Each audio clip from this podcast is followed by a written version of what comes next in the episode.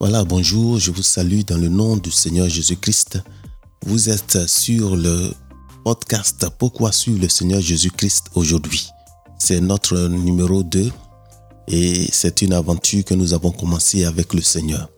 Vraiment, nous voudrons que son esprit nous guide et nous accompagne chaque jour pour que nous puissions faire cette marche avec lui, car sans lui, nous ne pouvons absolument rien faire. C'est pourquoi nous bénissons son nom et nous lui disons merci pour ce qui nous donne la force. Voilà, aujourd'hui, nous sommes euh, en train de nous poser la question de savoir est-ce qu'il y a une raison pour que nous puissions suivre le Seigneur Jésus-Christ? Pourquoi suivre le Seigneur Jésus-Christ aujourd'hui? Psjca.net. Mon nom c'est Raphaël Begré-Legré et aujourd'hui nous parlons d'un nouveau thème. Il dit que nous avons un nouveau souverain sacrificateur. Nous avons un nouveau souverain sacrificateur. En 1 Pierre 3, verset 15, il dit Étant toujours prêt à vous défendre avec douceur et respect devant quiconque vous demande raison de l'espérance qui est en vous. C'est-à-dire que nous, nous devrons avoir une raison à donner à quelqu'un, comment expliquer à quelqu'un chaque jour pourquoi est-ce que nous croyons en Jésus-Christ, pourquoi nous avons cette croyance, ce que nous croyons. Nous devrons être prêts avec douceur, avec amour, avec respect, avec tout ce que cela mérite comme considération, expliquer à celui-là ou à celle-là qui nous poserait la question de savoir pourquoi même toi tu crois en Dieu. Donc notre objectif c'est ça, c'est de parcourir la parole de Dieu pour qu'ensemble nous puissions chercher que, éclairés par l'Esprit de Dieu, nous puissions avoir une réponse pour vraiment comprendre pourquoi nous croyons. Ce que nous croyons, qu'est-ce qui est l'élément qu'il nous faut pour justifier notre foi, notre croyance. Donc, euh, aujourd'hui, nous parlons donc d'un nouveau souverain sacrificateur. Nous avons un nouveau souverain sacrificateur. Nous allons commencer dans Genèse 14, à partir du 14 jusqu'au verset 24. Donc nous avons l'histoire qui nous est racontée de Abraham, qui a apprit que son neveu Lot avait été emporté par des rois qui sont venus en guerre contre Sodome et qui ont vaincu et qui ont emporté les richesses de cette de la ville et tout. Et ils ont emporté beaucoup de personnes, y compris Lot et sa, et sa famille et Abraham qui lui a appris. Donc, Genèse 14, à partir du verset 14, dès que Abraham apprit que son, son neveu avait été fait prisonnier, il ama 318 de ses plus braves serviteurs et il allait en guerre pour délivrer son neveu. Il, il divisa la troupe, il divisa sa troupe pour les attaquer de nuit et il les battit et il récupère tout ce qui a été pris. Et à son retour, le roi de Sodome s'approcha de lui et alla à sa rencontre pour le saluer. Vous voyez, il a fait quelque chose pour lui, il est allé combattre pour lui, pour sa ville, pour libérer sa, hein, son royaume, sa nation. Un seul homme, lui, et ses gens de sa maison, ses serviteurs, il est allé combattre. Et il est revenu. Au verset 18, on nous parle d'un personnage un peu étrange qui ne nous est pas familier, qui est apparu. Et ce personnage est appelé Melchisedec, roi de Salem. Il fut apporté du pain et du vin. Il était sacrificateur du Dieu très haut. Il bénit Abraham et dit, Béni soit Abraham par le Dieu très haut, maître du ciel et de la terre. Béni soit le Dieu très haut qui a livré tes ennemis entre tes mains. Et Abraham lui donna la dîme de tout le roi de Sodome dit à Abraham, Donne-moi les personnes et prends pour toi les richesses. Abraham répondit au roi de Sodome, et je lève la main vers l'Éternel, le Dieu très haut, maître du ciel et de la terre. Je ne prendrai rien de tout ce qui est à toi, pas même un fil, ni un cordon de soulier, afin que tu ne dises pas que j'ai enrichi Abraham. Rien pour moi seulement ce qu'ont mangé les jeunes gens et la part des hommes qui ont marché avec moi. Amen. Donc ici, pendant que Abraham est revenu, il est revenu après avoir donc vaincu Abraham qui revient après avoir vaincu donc ces rois qui ont saccagé Sodome, qui ont pris, qui ont emporté son neveu Lot, il est revenu. Et le roi vient à son rencontre pour lui dire vraiment, donne-moi les hommes, les richesses, tout ce qui est là, prends, je n'en ai pas besoin. Et Abraham lui dit, non, non, je lève la main vers Dieu. C'est lui seul. Je ne prendrai rien de toi pour ne pas que tu dises que tu as enrichi Abraham. Mais il y a ce personnage-là, comme nous avons vu au verset 18, ce personnage appelé Merchesedek. Il est roi de Salem et fit apporter du pain et du vin. Il était sacrificateur du Dieu très haut. Un personnage un peu étrange quand nous allons partir dans le Nouveau Testament pour voir qui il est réellement. Mais il est venu avec deux choses vers Abraham. Il a béni Abraham et il lui a dit, il lui a donné, donc il est venu avec du pain et du vin. Il a béni Abraham, Abraham lui a payé la dîme. Mais si nous allons dans le Nouveau Testament, nous allons voir un peu qui ce Melchisedec est. Allons dans Hébreu, Hébreu 7.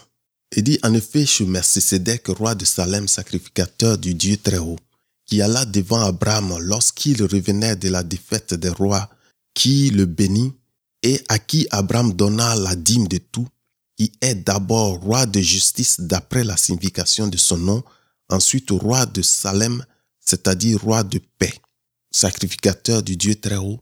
Son nom qui veut dire roi de justice, selon la signification de son nom, et roi de paix, Salem. Il est roi de Salem. Donc, roi de justice et roi de paix qui s'est approché d'Abraham pour le bénir.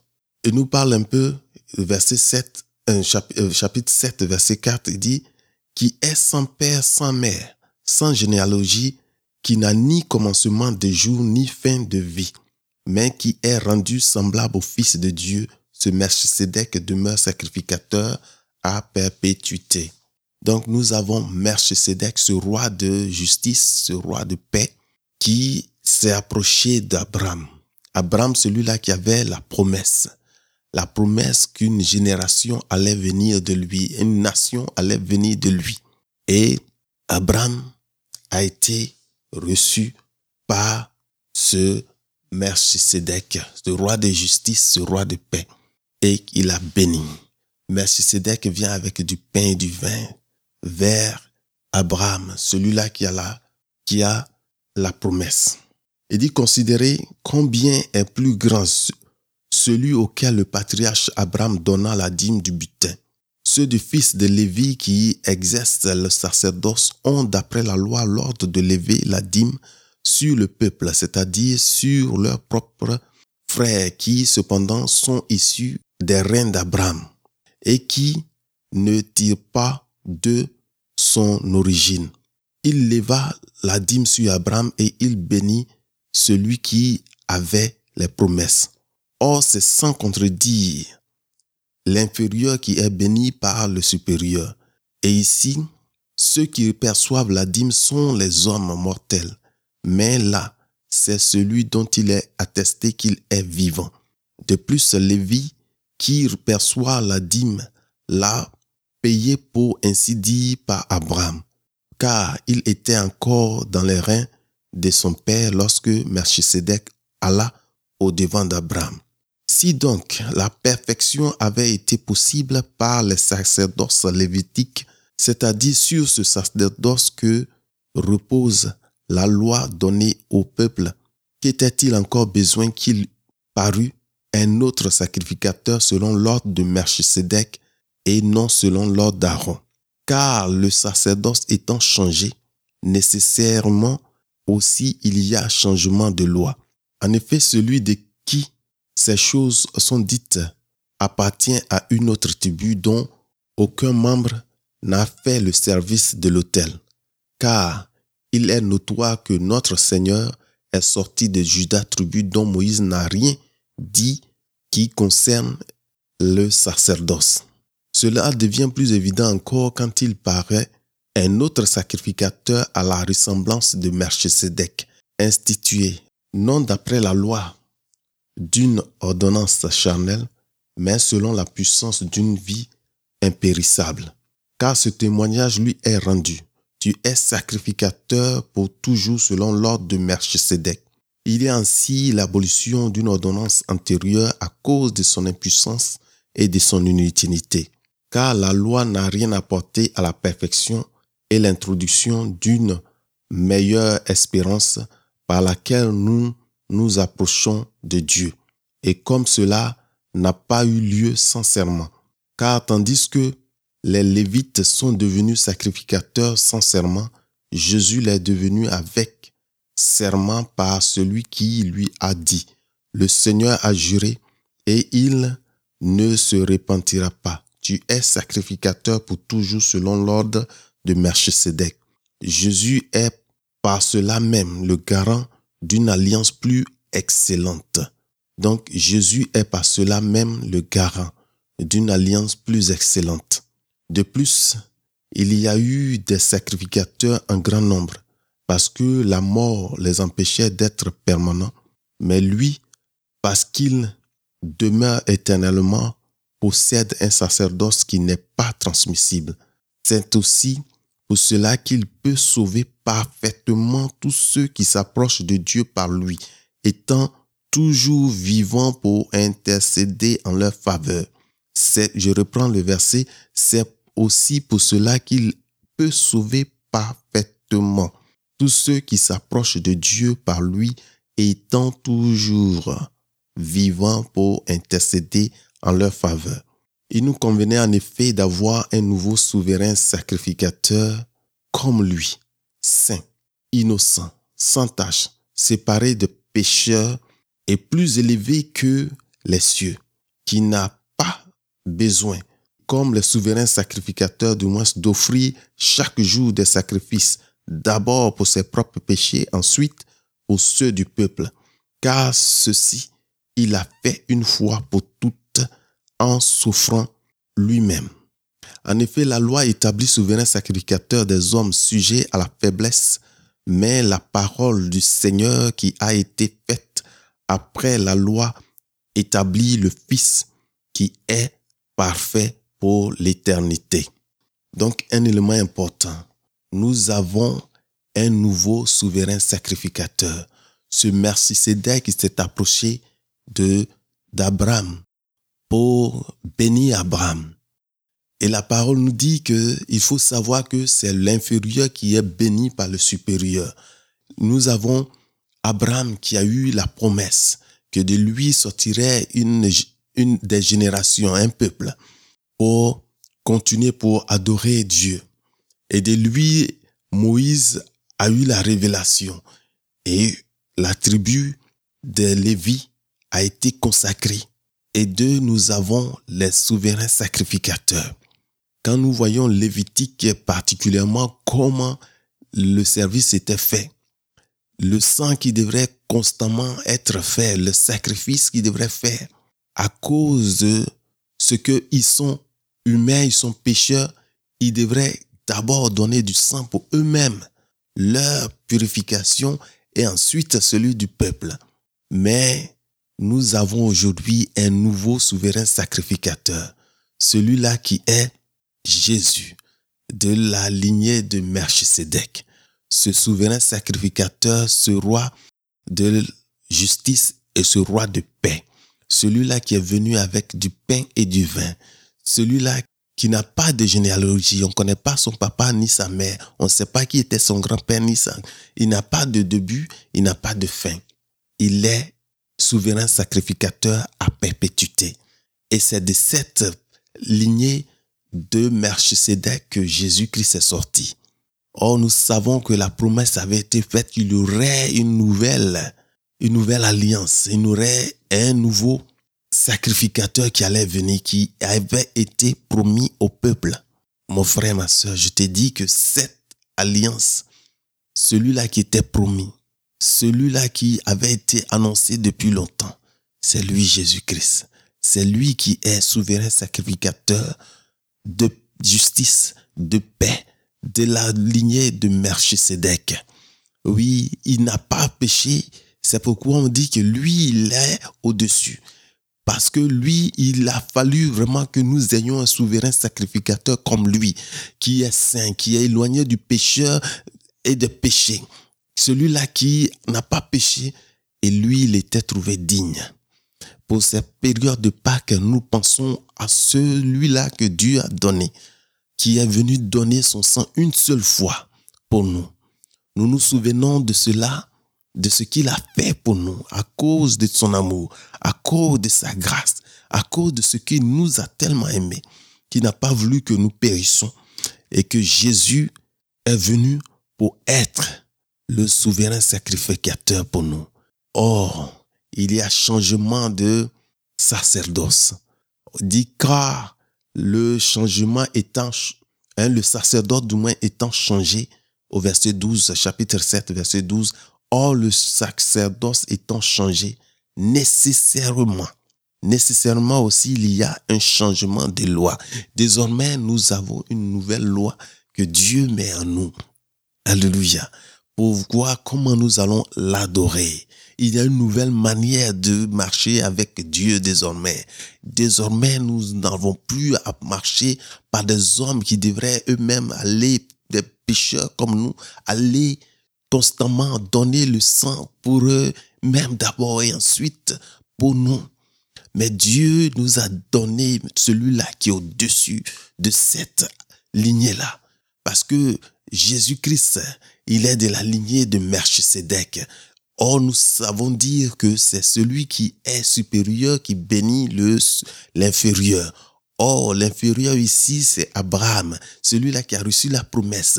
Les Lévites n'existaient pas encore. Ils étaient encore dans le sein de Abraham. Lorsque Jésus-Christ est apparu, la lignée de Jésus-Christ s'est manifestée. Celui-là qui a donné sa vie pour nous. Jésus est le garant d'une alliance nouvelle. Jésus est celui-là qui nous donne désormais une nouvelle manière d'adorer Dieu, une nouvelle approche de Dieu. Par Jésus-Christ, nous avons un nouveau souverain sacrificateur qui est assis à la droite de Dieu le Père. Ah, le témoignage qui est rendu. Il est sacrificateur pour toujours à perpétuité selon l'ordre de Melchisedec.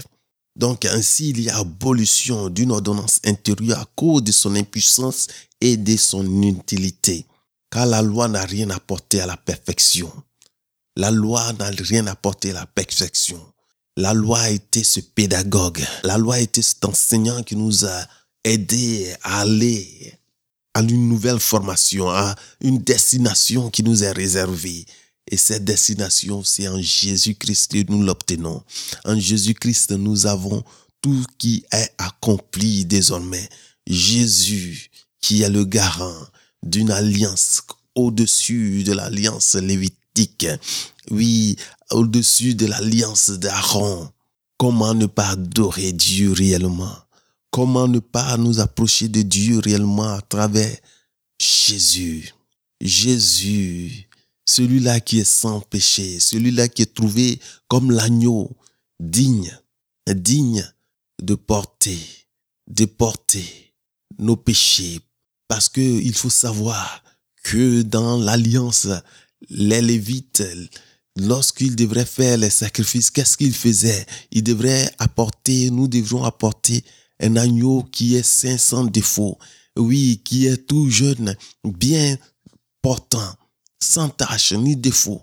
Et qu'est-ce qui était regardé? Qu'est-ce qui faisait que tes péchés étaient pardonnés? C'est selon l'agneau que tu apportes. Si tu apportes un agneau qui est avec défaut, il peut être même rejeté. Ce n'est pas ce pécheur qui est regardé, mais c'est l'agneau qui est immolé à sa place.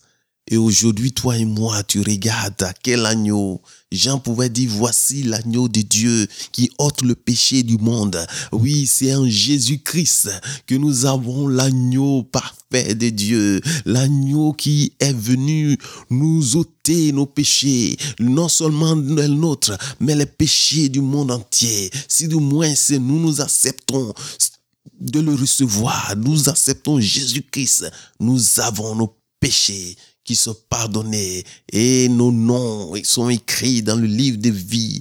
Oui, notre Dieu qui a envoyé Jésus-Christ, qui est maintenant assis à la droite de Dieu le Père. De là, il intercède pour toi et pour moi. Constamment, il, parle de toi à travers le sang de Jésus-Christ, le sang de l'agneau immolé, cette période pascale, pendant que nous nous souvenons de l'œuvre que l'agneau parfait de Dieu, Jésus a manifesté, celui-là qui est venu pour être, oui, le grand prêtre pour nous, ce grand souverain sacrifice qui est d'une lignée que s'il était même humain, il ne serait pas regardé, personne n'allait le considérer parce qu'il est de la de la lignée de Judas, alors que le sacrificateur devrait sortir des Lévites. Donc, physiquement, il n'avait pas cette capacité, mais parce qu'il est celui-là qui est de la lignée de Melchisedec, il a une alliance meilleure au-dessus de ce qui était annoncé. La Bible nous dit que Moïse a reçu, une image des choses célestes. Et c'est pour cela qu'il a même construit le temple en image ce qui était dans les cieux, ce qu'il a reçu sur la montagne pour construire cela, parce que ces choses n'étaient qu'une représentation de ce qui est au-delà, parce que nous avons ce sacrificateur, Jésus qui est donné pour nous, Jésus le Tout-Puissant, Jésus qui a donné sa vie pour nous. Nous avons le souverain sacrificateur. En Jésus-Christ, nous avons le Tout-Puissant nous avons celui-là qui est digne. Oui, l'agneau qui est digne. Celui-là qui est digne de porter, lui porter pour toi et pour moi nos péchés.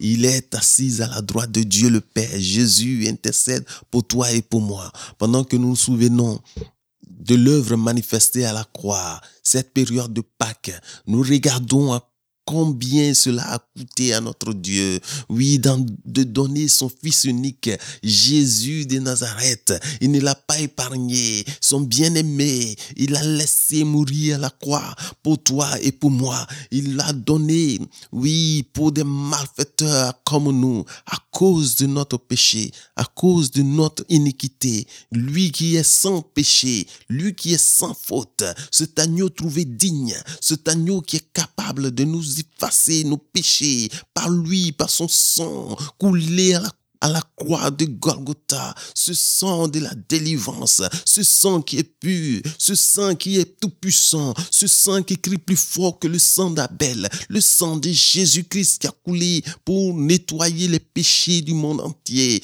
les péchés de chacun de nous. Jésus a une alliance supérieure. Jésus au-dessus de il est le souverain sacrificateur au-delà de tout ce que nous pouvons imaginer. Jésus est l'unique et le véritable. C'est pourquoi notre cœur doit se réjouir de ce que nous avons. Oui, nous avons celui-là qui est au-dessus de toutes choses. Celui-là qui est l'image de Dieu invisible. La représentation de ce Dieu que nous ne pouvons pas voir. Jésus est l'image. Jésus en lui. Dieu a réconcilié toutes dans le ciel et sur la terre. Jésus, le Tout-Puissant. Oui, cet agneau immolé à notre place. Cette période pas que nous devons nous souvenir de ce que Jésus-Christ a fait cela pour toi et pour moi. Cela lui a coûté beaucoup, mais il est gratuit pour toi et moi. Gratuit ne veut pas dire que ça n'a pas eu de prix. Quelqu'un a payé pour que ce soit gratuit pour toi et pour moi. Jésus, notre Dieu, notre sacrificateur, ce grand sacrificateur oui, celui-là qui est le roi de justice, le roi de paix, prince de paix même. Oui, il est l'unique, le véritable. Jésus, notre souverain sacrificateur. Il est bon, mon frère, ma soeur, que nous donnons à Dieu à travers Jésus-Christ. C'est pourquoi il peut sauver parfaitement. C'est pourquoi il peut guérir parfaitement. C'est pourquoi il peut restaurer parfaitement. C'est pourquoi il peut rendre libre parfaitement. Oui, celui-là que le Fils a rendu libre, il est libre en vérité. En Jésus, nous avons la révélation de Dieu. En Jésus, oui, nous avons celui-là qui est pour nous le sacrificateur, il continue, il est tellement pur qu'il peut fait une seule fois pour nous. Il n'a pas besoin de mourir constamment chaque année pour ses péchés à lui parce qu'il n'en avait pas. Une fois suffisait pour toi et pour moi. Et il est assis à la droite de Dieu le Père, là où ton souverain sacrificateur, celui-là qui t'a aimé tellement, celui-là qui pour toi a accepté, oui, s'est soumis à l'obéissance jusqu'à la croix, oui, s'est donné comme agneau immolé pour toi et pour moi. Souvenons-nous de cette œuvre. C'est là, le troisième jour, quand il est ressorti, oui, ce dimanche de Pâques, nous nous souvenons de ce qu'il est sorti. Il est sorti du tombeau pour nous donner. Il est ressorti avec la clé même pour nous montrer comment Dieu est merveilleux. Le plan parfait de Dieu pour toi et pour moi s'est manifesté en Jésus-Christ. Jésus, notre souverain sacrificateur, qui continue toujours d'intercéder pour toi et pour moi. Son sang qui a coulé à la croix est capable de te nettoyer de toute souillure. Oui, si ton tes péchés étaient noirs comme les cramoisis. Ce sang de Jésus-Christ nettoie constamment. Depuis 2000 ans, il continue de nettoyer, de purifier, de te blanchir, toi et moi. Oui, plus blanc que la neige. Jésus a cette capacité. Son sang tellement puissant, tellement adorable. Oui, ce, ce Jésus, il est l'unique. Oh, comment ne pas l'adorer? Comment ne pas l'adorer? Comment ne pas nous mettre de même pour donner donner notre vie au Seigneur réellement, de savoir que nous ne méritions pas, nous ne méritions pas, mais c'est parce que Dieu a tellement aimé le monde. Il n'a pas voulu que toi et moi nous périssons. Il a donné son unique fils Jésus de Nazareth pour mourir à la croix pour toi et pour moi. Jésus nous a donné la vie. Jésus est le Tout-Puissant. Jésus est celui-là qui est oui, l'agneau de Dieu parfait, cet agneau parfait. Quand Dieu regarde Jésus-Christ à la croix, il dit que tout est accompli. Il dit, oui, Dieu est satisfait du prix payé à la croix.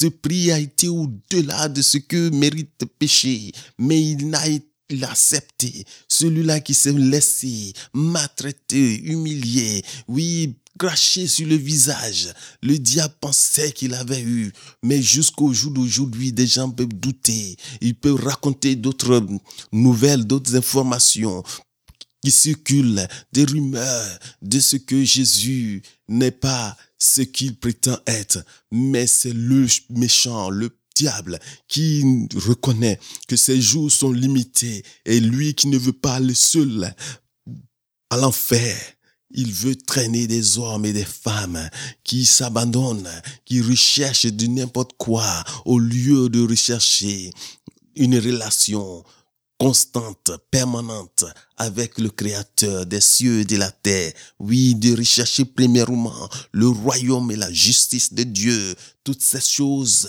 Dieu sait de quoi nous avons besoin. Nous devrons nous mettre devant ce souverain sacrificateur, nous donner à lui constamment et lui prendra soin de nous. Jésus est le garant d'une alliance parfaite, d'une alliance supérieure. Jésus, par cela même, le garant d'une alliance plus excellente, oui, différent de la manière d'adorer par les hommes, de la, la lignée de Lévite. Mais en Jésus-Christ, nous avons, oui, celui-là qui nous protège, celui-là qui nous aime tellement, qui a accepté de mourir à notre place pour nous donner la vie. Oui, c'est pas maintenant.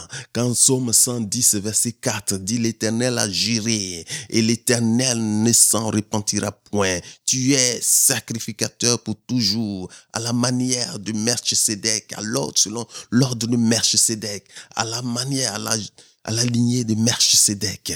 Cela pouvait déjà dire et celui qui est souverain sacrificateur pour toujours, c'est Jésus.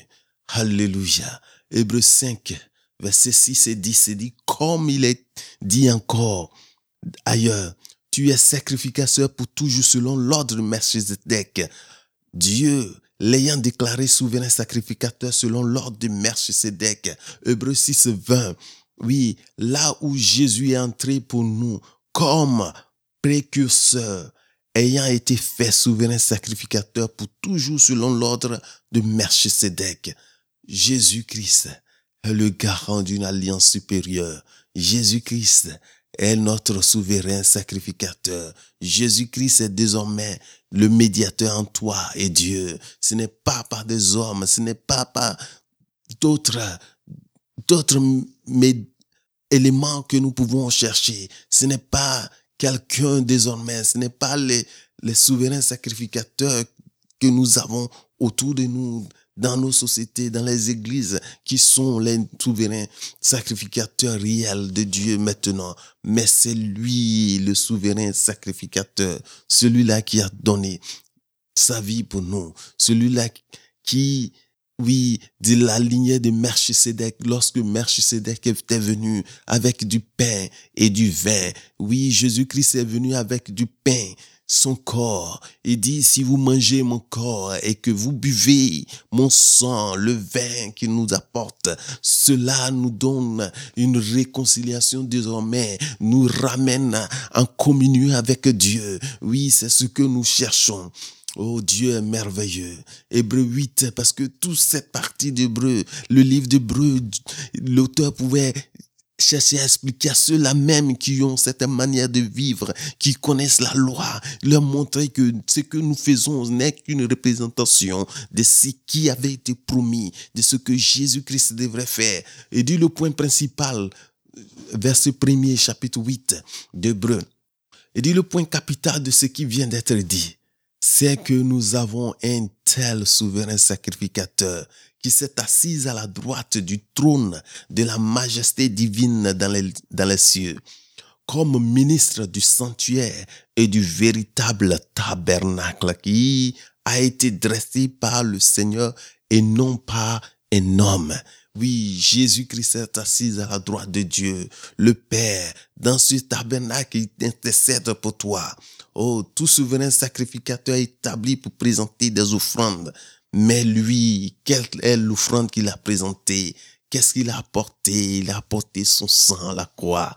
Pendant que cette période de Pâques, tu te souviens maintenant de ce que Dieu a aimé le monde tellement qu'il a envoyé son souverain sacrificateur, celui-là qui est Jésus, pour mourir pour toi, qui a donné son sang pour toi et pour moi. Oui, accepte cette, cette offre qu'il te donne à la croix, les mains bien ouvertes pour te dire, mon fils, je suis là pour toi. Oui, Jésus a les bras bien ouverts pour toi.